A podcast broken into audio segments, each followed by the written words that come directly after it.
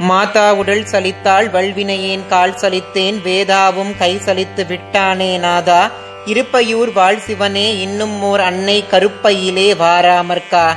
ஞானத்தை பாலாக்கி எனது பசியை போக்கிய என்னுடைய தாய் திருமதி பிரியாமணிக்கும் ஆத்தியாத்மிக நிதி சேனல் உறுப்பினர்கள் எல்லோருக்கும் வணக்கம். இதற்கு முந்தைய பதிவில் சிவானந்த லஹரியோட பத்தாவது பாடலை பற்றி பார்த்தோம். இன்னைக்கு அதோடைய தொடர்ச்சியா பதினோராவது பாடலை பத்தி பார்க்கலாம். வட்டுர்வா கேஹி வா யதிரபி ஜட்டி வா ததிதரோ நரோ வா யஹ் கஷ்யத் பவத்து பவ கிந்தேன பவதி யதீயம் ஹிருத் பத்மம் யதி பவததீனம் பசுபதே தத்தீயஸ்துவம் சம்போ பவசி பவ பாரம் ச வஹசி அப்படின்றது தான் ஆதிசங்கராச்சாரியார் சிவானந்த லஹரியோட பதினோராவது பாடலா அருள செய்திருக்கிறார். ஒரு மனிதனுடைய வாழ்க்கையை நாலு நிலைகளா பிரிப்பாங்க. இந்த நாலு நிலைகளை ஆசிரமங்கள் அப்படின்னு சொல்லுவோம். இந்த ஆசிரமங்கள் அப்படின்றது மனிதனுடைய வயது அடிப்படையா கொண்டே பிரிக்கப்படும். அதுல முதன்மையா சொல்றது பிரம்மச்சரியம்.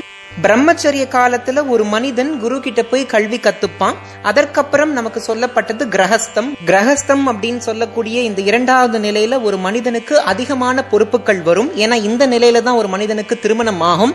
அடுத்து நமக்கு சொல்லப்பட்டது வானர பிரஸ்தம். இந்த மூணாவது நிலைக்கு வரும்போது ஒரு மனிதனுடைய தோல் சுருங்கி போயிடும். அவனுக்கு வயது கிட்டத்தட்ட ஐம்பது ஆயிடும். அந்த நேரத்துல ஒரு மனிதன் தன்னுடைய குடும்ப பொறுப்புகளை அடுத்த தலைமுறைக்கு கொடுத்துட்டு அவன் அடர்ந்த வனத்துக்கு போயிடுவான். குடும்ப பொறுப்பு பற்று இதுல இருந்து எல்லாம் விடுபட்ட மனிதன் நாலாவதா சந்நியாசம் அப்படின்ற நிலைக்கு போவான். இந்த நிலையில மனிதனுடைய குறிக்கோள் மோட்சத்தை தேடியே இருக்கும். ஆதிசங்கரர் என்ன சொல்றாருன்னா பிரம்மச்சரியமோ கிரகஸ்தமோ வானரப்பிரஸ்தமோ சந்நியாசமோ ஒரு மனிதன் எந்த நிலையில இருந்தாலும் அவன் அவனுடைய ஆத்மாவை இறைவனுடைய திருவடிகள்ல சமர்ப்பணம் செய்யணும் அப்படின்றார்.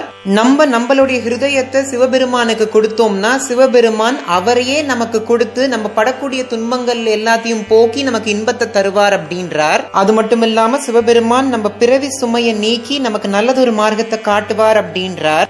இந்த வீடியோல நான் சொன்ன தகவல் உங்களுக்கு பிடிச்சிருந்துச்சுன்னா ஆத்தியாத்மிக நிதி சேனலை சப்ஸ்கிரைப் பண்ண மறந்துடாதீங்க. உங்களுடைய கருத்துக்களை கமெண்ட் செக்ஷன்ல எங்களுக்கு தெரியப்படுத்துங்க.